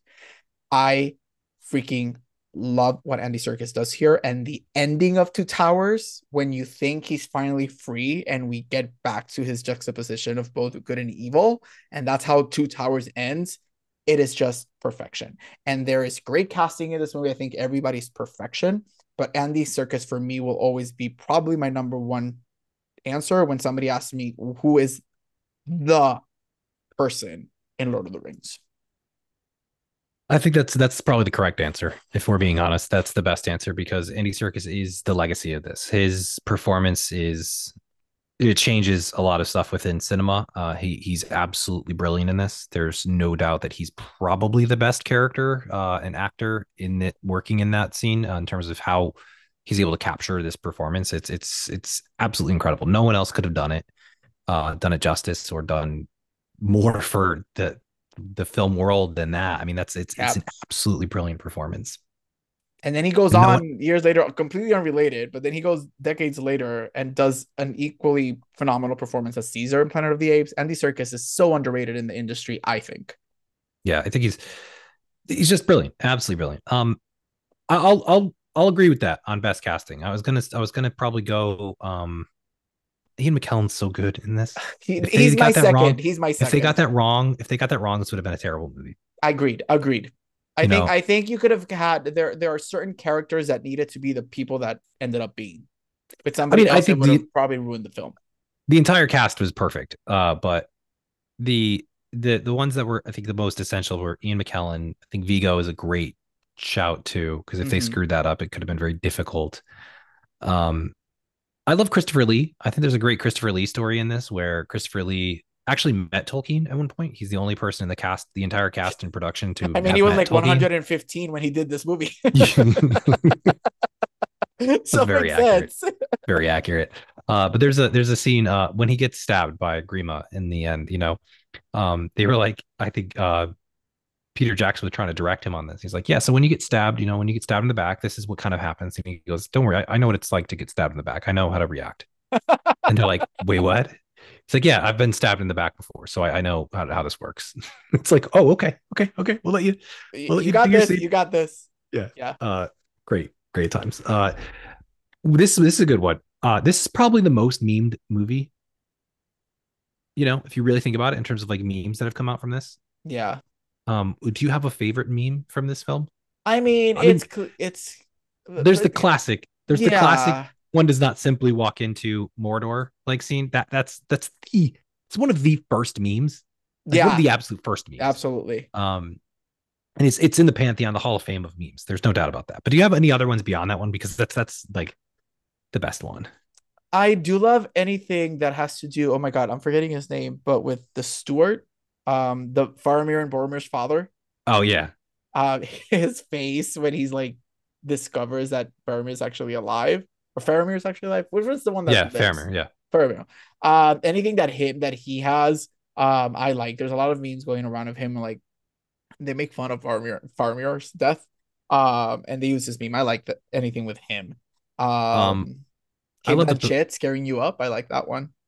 Oh, I don't, I don't, I don't, I don't really know that one. I love the the two that I really come to mind for me that I love the most are like the potatoes one. You know, boil them, mash them, stick them in a stew. You know, potatoes. That's. Potatoes. That's yeah. I'm a white person, so like obviously potatoes play a big part of my life. wow. I'm just saying, like you know, in case our listeners didn't know by now, um, or Wow. or the uh Pippin Pippin with we've had one breakfast, yes. What about second breakfast? You know, like that's that's a good meme. You know, like when they have all those funny things, or uh the other two that are work work really well is when uh like whenever people go like I'm hungry and then they show the picture of like uh uh Smeagol just like railing and like Oh, railing yeah. from like being hungry or the other one I really love too is when Frodo falls face first into the, the dead marshes. Okay, yeah. It's it's just like a meme of just like him just falling face first into something. I love that sort of idea. Like that's how I feel about like the end of uh like the school year or, or something like that. That's like- us when we post grades. Did, did you post did you posted the other day? Uh I think I you, did. you did post the one with Yeah. uh with uh Theoden when With yeah. I did that. Oh, the Theoden one. That's a good one. the one where we used to quote where it says you have no power here. I have no power here. That's an iconic one. we we, did, um, we used to do that back and forth all the time to each All other. the time. Uh, you shall not pass. That's an iconic one. Ooh, that was good. That was a good one. Yeah. And um, and then yeah, and then um, another Gandalf one. Um, when he's like, um, I'm trying to, I'm not trying to rob you. I'm trying to help you, and he Gandalf just like goes all mad and whatever. Oh yeah. That's another cool one. There's a lot of good ones. This is great. It's great. Also, It's great. completely unrelated, but I just remember now that I mentioned Gandalf. I mentioned earlier Aragorn breaking his thumb, his toe. Um, Yeah. another um blooper. Oh my god, one of those the iconic moments. Yeah. It's Gandalf hitting himself in the Hitting head, his when he turns. in- Yeah. And, that's I never knew that was for real, and that's for Yeah. real. And that's why there's a cut there. Because apparently Ian McKellen started cursing that he hit his head. So funny. It's so it. good. It's so good. Love it. Um, if you could live anywhere in Middle Earth, where would it be? Oh, I have two places. Um, I, I- I have, I love Hobbiton. I, I love the Shire. I, I, I love the Shire. I would love to live in the Shire, even though as long as it doesn't get burnt at the end. Um, I, I do like the Shire. It's just peaceful, and I have Yeah. grown as an adult. Six years ago, you would have asked me this question, it would have been something different, but now I'm like, the Shire, it's nice, and there's fields and there's meadows, and I like the Shire. You like the idea of peace, I like the idea That's of it. peace at this point peace in my and life. food. Yes. It's good. Um, I'd probably live in the Grey Havens. You know, it's it's beautiful. Uh, it's where Okay, they go at the end of the movie. Okay, but you also get the shoreline, which is nice. People always like to say Rivendell, right? But the thing with Rivendell, here's the here's the real question: Eh, How loud do you think it is there? That waterfall is massive, it- and yeah. if you've been to waterfalls, they're really loud. And literally the waterfall is like right there. That's really loud. like it's gotta be really loud. Yeah, and then Minas Tirith is just too populated. Yeah, it's probably cold. I don't know. Yeah. Yeah, no, I'll, stay with the there. Shire. That's I'll stay with the Shire. It's nice, cozy. That's not bad. Yeah. Not bad. Do you have a favorite uh little detail from the film? Like any little like minor detail or something that you noticed in it that you really liked? I mean, I'll give you mine. Like so one thing I really loved is when they go to Amon Sul in the beginning of the film, I I love when he talks about this is the great watch it's Weathertop when uh, Frodo gets stabbed uh, in the first movie. Um it's it's difficult because like I again I I love some of the lore behind it. So that's what actually led me to discovering the lore because when I first saw it, Um, when I first saw it, like later when watching it, I was like, I wonder what that was. And he, he uh Aragorn says like, oh, that was the Great Watchtower of Amon Sul, and I'm like, this is really cool. I want to know more about it. And I read like a ton of information about it, Mm. and I was like, they have so many details in this movie, and it's just so beautifully crafted. And I, I love, I love that aspect of it. Is there anything that stands out to you that you kind of like, or Um, or am I just Honest- overthinking it and kind of nerding out? no, no, it is not nerding. out. I mean, if this is this isn't this the episode that you're supposed to nerd out? Yeah, this is my this is my version of it. Yeah, Uh, no, I think I would say, like I said, it goes with like um, it's quick details like the bloopers, right? Like Aragorn, like Yeah. uh, Viggo Oh, yeah. breaking his toe, Gandalf, it like things like that. I love when when things like that are left in movies because it, it just shows that first of all, the director has a sense of humor, and second of all, um, they work. One of our favorite movies that you and I quote a lot is The Birdcage, and The Birdcage has a couple of bloopers that are left in the movie, and Yeah. and they work really well, and they're probably some of the funniest movies. So I think things like that are just elevate, give us give a levity to to to the movie Yeah. that maybe if it would have gone as it was scripted, it wouldn't be as iconic yeah. as they are now. Is there any? What would you want to take from this? If you had to take one thing from this, what would you take? Like, Like because there's a lot of props. Oh, from the props. Um I love the leaf brooches from the Hobbit's capes. Oh yeah, that's a good call. love love those brooches. I've always found I've I every time I see a replica, I'm like, should I buy it? Um, I just love the green with the gold and the details and and how they're created, the vines around the leaves. I love those leaf brooches. That's pretty cool. I mean, I like. There's a lot of cool details in this. Um, I've been lucky enough. I I have a mug from the inn of the Prancing Pony. Someone got me that. I don't remember who, if I'm totally honest. But um, I got you that. you, I thought I thought you got. I got you that. Thank you, thank you for that. Uh, yeah, you got me that as a gift. Uh, oh, so this is the last episode ever. no, this is the last episode ever. It's the last gift you're gonna give me ever. Uh, but yeah, uh, I got that, which I love. So I was gonna say uh, uh, one from the Green Dragon to match, but like, um, I don't know. I I love Sauron's staff. I like his staff. It's a His cool stuff staff. cool. And I've actually seen uh replicas of the swords. I've had I've held a bunch of the swords at different points. There's I have a picture of me Oh. holding um the the Um, sword. is it good good replicas like Yeah, sword yeah, swords? proper proper swords. Yeah. Oh, cool. Um, I've I've held uh, uh, Theoden's sword, Aragorn's sword, um, Sting. I've held a couple of those things. It was pretty. It's it's pretty cool. Oh, cool. I'm not gonna lie. You feel pretty badass when you hold a sword uh, like that. It I mean, it was especially if it's like a legit sword sword. That's really cool. yeah, it's it's very very fun. So yeah. Um, one last thing to talk about within this, just because I want to just cast it off a tiny bit. Um, the legacy of this weighs extremely heavy because the subsequent pro- uh, products and productions have not been as well received. I mean, you it's been well documented that we hate the Lord of the Rings television show. It's not very good. Um, and I don't want to I don't want to dive into it too much, but they, I think it's because of the weight of how successful this has been. You know, this trilogy has been unbelievably successful. Even The Hobbit was less well received uh, for different reasons. Um, I, you know, obviously do not like the Hobbit series, um, and that's why I hated Benicio del Toro for so long. Um, Benicio, Guillermo. del Toro. Guillermo del Toro. Oh my god, I, I was thinking. God, my bad. I was thinking the other one. Uh, the other Del Benicio. Toro. Sorry, not Benicio. Sorry, Guillermo del Toro. Uh, I have no problem with Be- Benicio del Toro. No problem with him. Uh, yet. Guillermo Uh, did not direct the movies. I know, but he was supposed to. That was the whole thing. We talked about this. We talked know, about this. I know. He Oh, did I- the pre-production. It was going to change the whole idea, and then he didn't because he dropped out at the last minute because he dragged his feet. And then they Peter Jackson came was forced to take it over. Yeah, Pacific Rim. Oh. Um, but what? Why? Why have these pro? Why have these subsequent projects not been as successful? Do you think? Listen, first of all, to start off, you will never ever. I'm, I I think you will never ever make something as successful as this within this IP. Like it's just it's it's very hard to capture. What's the saying that it's very hard to capture lightning in a bottle twice? Yeah. or something like that, right? So it's it's just very difficult. And I think these movies would it it's just no, it's not gonna happen. Um, I think one of the big issues is that people, in case of The Hobbit and in case of the Lord of the Rings show, they are trying too hard to try and reach this level of success instead of trying to make their own thing. And I think that is is a big problem with it. Um, and I'm gonna be honest, it also comes a little bit from us, the viewers, right? We're just expecting this is probably one of now I think this is the best trilogy of all time, just because each each each movie is just fantastic.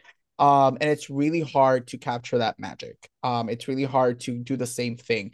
Case in point, The Hobbit. You know, we have what digital blue eyes. We have a GoPro scenes. It's it, we have a lot of visual effects. We have a white orc completely done in computer, and I think that takes away the magic of having realistic aspects, which we talked about in the original. The show, um, yeah, the show. Oof, the show, man. So I think I it's rough.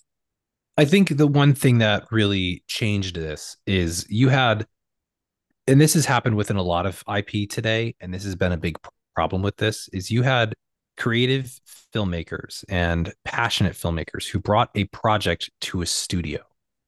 And the studio said, okay, we'll greenlight this for you. And this they brought it with passion and love for this stuff. And now you've had this shift with the success of this, where you have studios trying to find people to make the projects they want to make. Yeah. So it's it's very different. So the studio is like, hey, we need we're making another Hobbit movie. We're gonna make a movie about the Hobbit. Can you make this for us? Rather than it going the other way around. Uh, and it's not motivated by passion, it's motivated by money. And you know, granted, everything's gonna be motivated by money ultimately in the end, but it isn't done through passion. You know, there wasn't a passion for us to see a Hobbit movie. That what there was no no clamors out there being like, when are we going to get the Hobbit movie? When are we going to get the Hobbit movie? We want to see it. Especially three. And, and, and yeah, it was supposed to be one, and then it was two, and then they made it into three, which I think was the biggest mistake of all. Yeah, there's no that if they made it as one, big. If yeah, if they made it as one, fine. If they made it as two, okay, I understand. They, they were splitting movies like crazy in the mid two thousands. Yeah, uh, they were they were doing that. That's fine. But three, three? that was the big mistake. And then this this this new Lord of the Rings television show, I don't think they listened to audiences at all. They didn't listen to fans. They didn't listen to anybody when it comes to how to make this. It's completely motivated by money. It was the most expensive movie, uh, TV series ever made. Um, and I don't think it came with passion for it. You have first time filmmakers who are trying to make this series that uh, was not successful. You have no name actors who are trying to make it and are not being successful. And it's just from a studio that has not had a track record of success within their their television studio. So I think that's another yeah. big thing. And you have the idea that I think that's really the ultimate problem with this is you have the studio telling people like filmmakers to make their projects rather than the filmmakers wanting studios to make the projects that the filmmakers have a passion for. Yeah. And I think that's the big mistake here. And that's kind of where we got with um Marvel. You know, no one's coming up with an interesting Marvel take. So I think you know, it's kind of the similar thing with this, and it's kind look of look at DC. DC ends this weekend. I'm gonna, I already have tickets for Aquaman, so we'll see what happens with that. Yikes! No, but you yeah. were saying that, um, you know, mentioning the Hobbit. I think you and I, I think you were the one who told me this. That obviously, you know, we were joking about Guillermo del Toro when he left the project and they went back to Jackson, and Jackson came in. Um, I believe I, I hopefully I'm not making this up that you told me or somebody told me that Jackson might have asked, okay, I'll come, but give me like push the release dates, give me time yeah. to create my films and create my things. And they were like, no, this is what you get. You have you have I don't know how many months to get this movie done and submitted just mm-hmm. because of money and studio pressure, right? I, I think there is a world. I'm not saying that the Hobbits would have reached Lord of the Rings. I still don't think so, but I think there is a world where if Peter Jackson was allowed to push back those movies and get a couple years of pre-production and start his vision or do his vision for The Hobbit, we would have gotten a different movie. Again, not to say that would have been to the level of Lord of the Rings, but we would have definitely gotten a better movie than what we got. Um, yeah, with those three films. Because, like, you're you're right with, with the production on that. Um, when he came back to to direct it, he did want to restart pre-production because they didn't have the storyboards they didn't have the whole thing yeah. plotted out the way that they were supposed to like with the lord of the rings which they had a, a run up of five years in order for that before yeah. they came out or four years before it came out. They didn't have that for this. They didn't have any of that going into it. And they were kind of like forced by a deadline. They had deadlines for this rather than you know soft openings eh, for success. And and that became a big problem for them. There there's a famous behind the scenes shot of sorry of peter jackson on the set of the battle of the five armies where he's just sitting around trying to come up with he seems what, so defeated well he's trying to he's trying to come up with what is going to come out that day like what are we going to shoot today i don't even know what the script is so we'll, we'll come up with it later and he's like working 13 hour 14 hour days trying to come up with the script of what they're going to shoot that day. Like that's pathetic. And that's why this didn't work. I don't think they worked as well. Um, but but going back to doesn't work too either. Yeah, it just doesn't. God, that Do bad. you think um, um with that, and I know we're going a little long, but do you think there is a chance that we will ever get a Lord of the Rings project that again I don't think will match what we got with the original trilogy, but that could get close to that if there is time and correct preparation for it? I don't really know. Uh, I don't think I don't think no, but uh, I'm I'm sure we could get something that's fun, uh, that will be acceptable. I think is the, the thing. It's not going to be at the level of Lord of the Rings. The, the so trilogy. it's not going to be season two of the show, which kept filming without any writers during the strike. No, it's not going to be that. I, I, I, have no I have no hopes for this show. I think the show is dead to me. Uh, I will watch it, but it will be dead to me. Um, but I um I think we can get projects that will be acceptable and exciting. Um, I, I I enjoy some of the video games that have come out. I know that they're not like lore correct or whatever, but yeah. I do enjoy some of them within that world. Um, but and I we have the animated movie that's coming out, The War of the Rohirrim. I forgot that, that coming that's out, coming out. Yeah, I believe next year. So uh, that could be exciting. I don't know what to expect from that at all. I'm hoping it's good. I have no clue. But like we said before, expect. also animation kind of gives you more free range to yeah. play around. That's the thing. They they can play around with it. Yeah. There's so many stories within this world that I'd love to see. So, so many stories that I'd love to see that we're just not going to. And what is the one story that you, Steve, would choose to put on film or television from Lord of the Rings? I mean, I love uh the children of Hurin. I love that story. It's a it's a very dark story, which which a lot of people die. A lot of people criticize Tolkien for not killing his characters, you know, like George R. R. Martin does. Um, but ultimately, they didn't read the Silmarillion because everybody dies in the Silmarillion. Yeah, and true. Everybody's killed by everybody else. I read that. Silmarillion. Yeah, like I think Turin Turambar is such a great character, and his journey is so crazy. Uh, I I really love it. Uh, the things that happen in that are very much just ripped by R.R. Martin. He he steals so many aspects of of it. I mean, there's there's dragons that kill people. There's incest. There's all sorts of stuff that I've never read in... Children of Hurin. Was that the one that his son Christopher finished? Yeah, well, his son finished it, but um, it's it's actually a, a, a it's a it's a longer chapter in the Silmarillion that's been exploded out to a full to a full full size book. Okay, yeah. okay. Because I did Which, read the Silmarillion because I know a little bit because I know it comes from the Silmarillion, yeah. but I've never read Children of Hurin.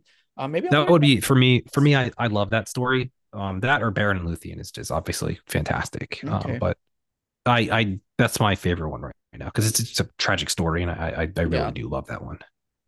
But ultimately, ultimately, I think this this the legacy of this is just going to continue. These are brilliant, brilliant series.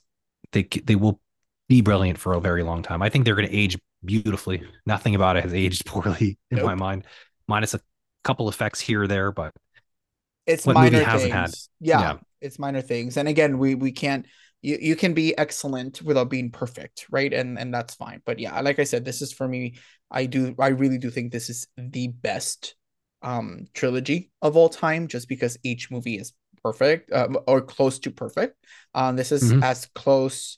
Again, there's no such thing as perfection, but I do think this is as close to perfect as you get to filmmaking um and it endures and here we are 20 years later watching lord of the rings like every what every 10 or 15 or 20 years we get like re-release here they come go watch them for a weekend it's like it's just fantastic it's just filmmaking to perfection from jackson yeah and with that i think we could finally end unless We're you done. want to just you know roll some credits for the next 30 minutes but uh now after this we're going to do the extended versions of this podcast yeah, we'll add we'll add in the extra parts that we had to cut for this. Yeah. Uh, no, it's been great. Uh next week I think we're gonna do best of 2023, right? We are. Yep. I have to watch It's some more over. movies. I know you have, Also, what, how the 10? You hell- have 10? I have from in the next week 10, from 12? here to next, I have any, I think 10 to 13 movies that I need to watch before I make my final lists. At least for the you think any- movie list. Yeah. Do you think uh any of them are making your top 10? Um, we'll Potential? see. Maybe I already Potential? knocked. There's there's potential. I think based on the subject matter, there's potential for like two or three of them to make it in. But we'll see. I thought one that I saw yesterday was gonna make it in. It did not. So you know, you'll never know. But my TV list is done. My top ten TV shows of the year are done. So that's good. Good for you. Yeah, I don't care about that, but we'll talk about that next week. Maybe who knows? Maybe Aquaman. Aquaman's the one you're eyeing, right? For best. I, uh, best, am waiting for. I do think that has the potential to be my number one movie of the year. Absolutely. Have you seen the trailers? like Lord of the Ring has nothing on that. Yeah, clearly. Uh, and on that note, I think we're gonna finish it off. Uh, thank you guys so much for listening. We'll be back next week, and uh, happy holidays.